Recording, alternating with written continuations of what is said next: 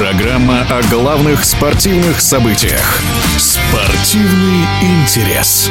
Бронзовый призер чемпионата Европы в прошлом игрок Тоттенхэма, Роттера, Спартака, Локомотива и Ногинского знамени сборной России 40-летний Роман Павлюченко решил повесить бутсы на гвоздь голы спящего гиганта на Евро голландцам и в отборочном матче англичанам в Лужниках до сих пор памятны о Романе Павлюченко его товарищ по Спартаку, в прошлом полузащитник, ныне тренер Денис Бояринцев. Великолепный форвард, отличный партнер, мог из любой бездарной передачи с фланга сделать шедевр.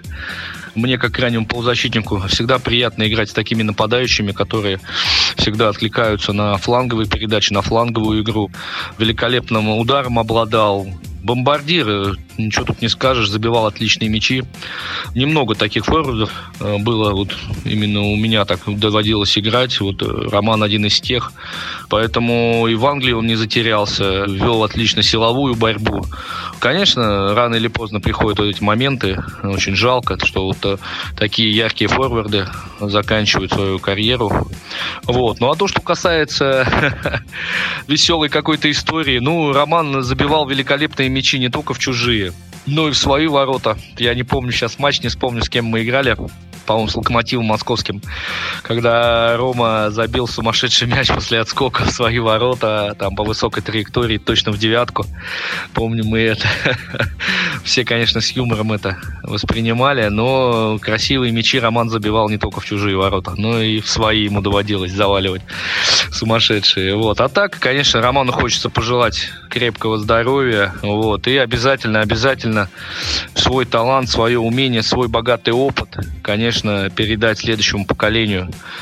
Если оценивать его игру в сборной, у него были очень хорошие отрезки. Да, мы помним прекрасно матч с Англией, а мы не только.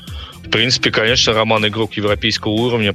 Но на тренировках Рома ну, всегда пахал, всегда работал над завершающей стадией, даже после тренировок. Поэтому и добился много хорошего. А то, что касается спящего гиганта, ну да, я, наверное, соглашусь с Хидингом. Я вот помню прекрасно, у Романа были сезоны в «Спартаке», когда он там мог, например, там по 7-8 по 8 туров, там, например, подряд не забивать мячи. Когда его прорвало, там один гол забьет, и все, его прорывает, и он становится лучшим бомбардиром чемпионата. Да, у него бывали такие моменты, когда он не мог долго забить, но зато потом, если, если забивал, то реально уже его никто не мог остановить.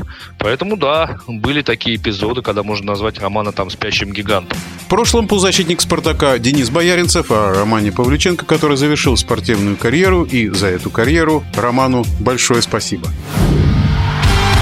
Спортивный интерес.